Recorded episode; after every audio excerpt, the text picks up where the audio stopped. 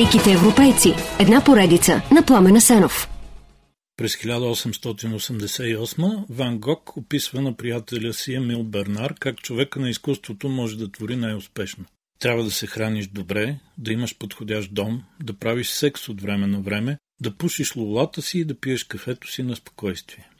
Не съм сигурен, че това е съвет. По-скоро е образ на желанието за нормалност на художника, който прекарва краткия си творчески живот в трескаво състояние, почти без храна, с много абсент, без собствен дом, като прави секс само с проститутки, а кафето и лолата си ползва за търсене на спокойствието, не като знак за намирането му. Не е лесно да си Ван Гог. Може би затова той изкарва на този свят само 37 години. Рисува само през последните 10 от тях, а прави шедьорите си през последните 4 и то с паузи, в които прескача отвъд в дълбоките депресии и унищожителните пориви на душата. Не е чудно, че точно Винсент Ван Гог е, става основа на големия мит за бедния, непризнат приживе гений, който твори въпреки трудностите. Богоборец, който умира в битката, но излиза победител. Да, това е мит, красива история. Този образ на нереализираното човешко желание обаче има здрава опора фантастичните слънчогледи и ириси на Ван Гог, звездните му небета и земните му ниви, внезапните църкви и черните гарвани. Няма друг като него. Пък и защо ни е друг, след като него вече го има.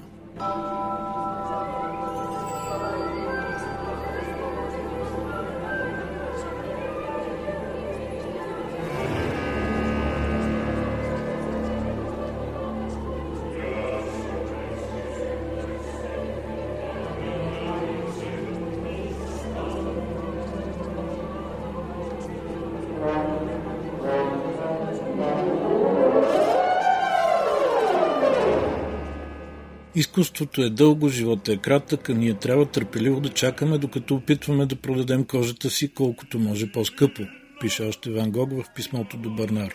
И така всява съмнение в мита за бедния непризнат гений. Първо, Ван Гог никога не е бил истински беден. Баща му е пастор, наистина с малка заплата, но църквата му дава дом, прислужница и други екстри. Трима роднини, негови са прочути търговци на изкуство. Друг е адмирал, началник на пристанището в Антверпен.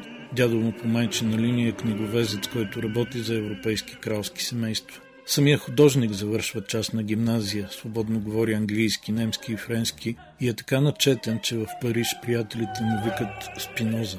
Второ, той не е гениален дилетант, както се смята. Да, започва с рисуването едва на 27, но вече познава историята и теорията на изкуството, познава и класическите творби и новите тенденции, учи рисуване при различни майстори, кара курсове в няколко академии, чете най-модерните книги за технологията на рисунката, цвета и композицията.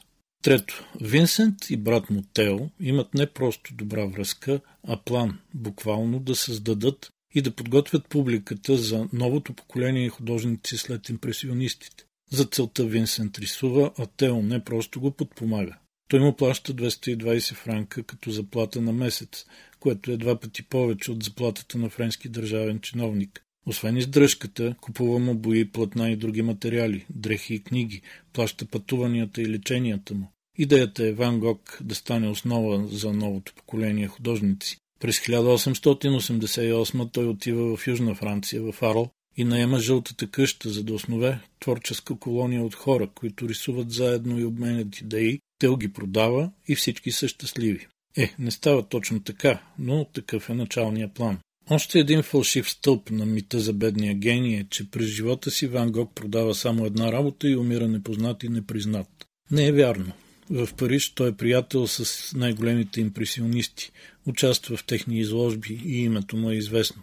Още през 1882 получава поръчка за 12 графични изгледа от Хага по един талер бройката и пише на Тео «Първата овца вече мина моста».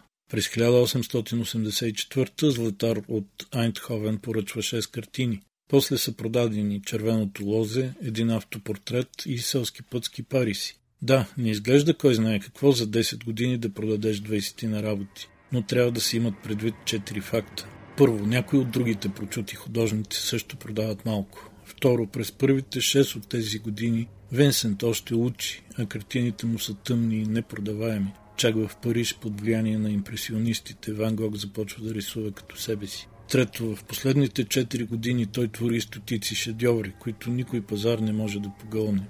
И четвърто, умира едва на 37, когато славата му тък му започва да расте. През 1888 критиците Кан и Фенелон се изказват ласкаво за него в един обзор за изложбата на независимите. Анри Орие пък пише в Меркюр де Франс за удивителния холандец и го нарича наследник на Рембрандт и Хаус. Октав Мирбо съветва роден да си купи картина на Ван Гог, а Дега и сам се сеща и си купува.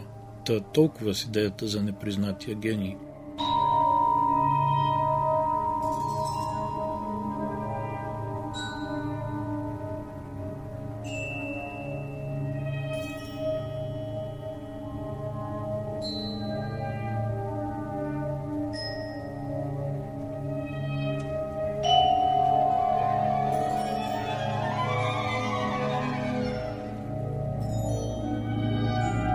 Винсент Ван Гог е роден през 1853 г. в Зюндърт, Нидерландия. От малък той е труден характер, не обича да общува с хората и често е в конфликт с родителите си. На 16 постъпва в Гупил и Ко, голяма фирма за търговия с изкуство и след 4 години обучение го пращат в лондонския клон.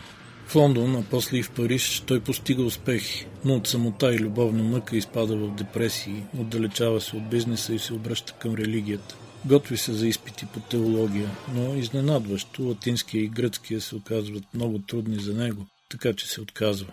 Изкарва нещо като курс за непрофесионален проповедник и отива в Боринаш, област в Белгия с въглишни мини, където цари голяма мизерия. Там Винсент рисува скици от бедния живот на еноряшите си, раздава малкото, което има на най-бедните и започва да живее като тях. Църквата обаче не приема това и го уволнява, а той зарязва Божиите дела и през 1880 се обръща изцяло към рисуването. Първо учи анатомия и моделиране в Кралската академия за изящни изкуства в Брюксел, а след година отива в Хага да вземе уроци от братовчет си Антон Мове, вече известен художник. Мове го хвърля направо в дълбокото. Поръчва му да се върне след няколко месеца, като направи голяма серия рисунки с въглени пастел. Между тези две обучения обаче Винсент се влюбва за пореден път в братовчетка си Корнелия или Ки. Както и всички останали жени, които обича, тя е по-възрастна от него. Освен това е наскоро останала вдовица с дете на ръце. Дошла е на гости при родителите му в Итан, а Винсент я преследва. Ки не е доволна, а когато той предлага брак, става рязък. Не, никога, по никакъв начин. Това за пореден път разбива сърцето на художника.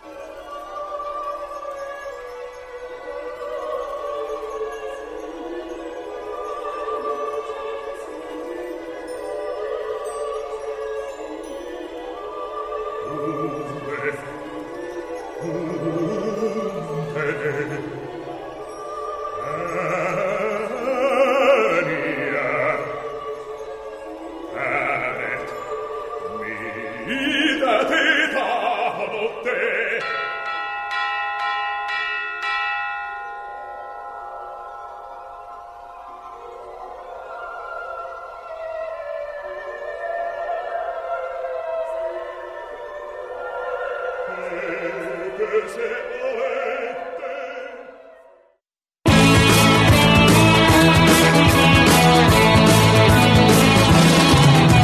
Всяка сряда, събота и неделя бъдете с великите европейци.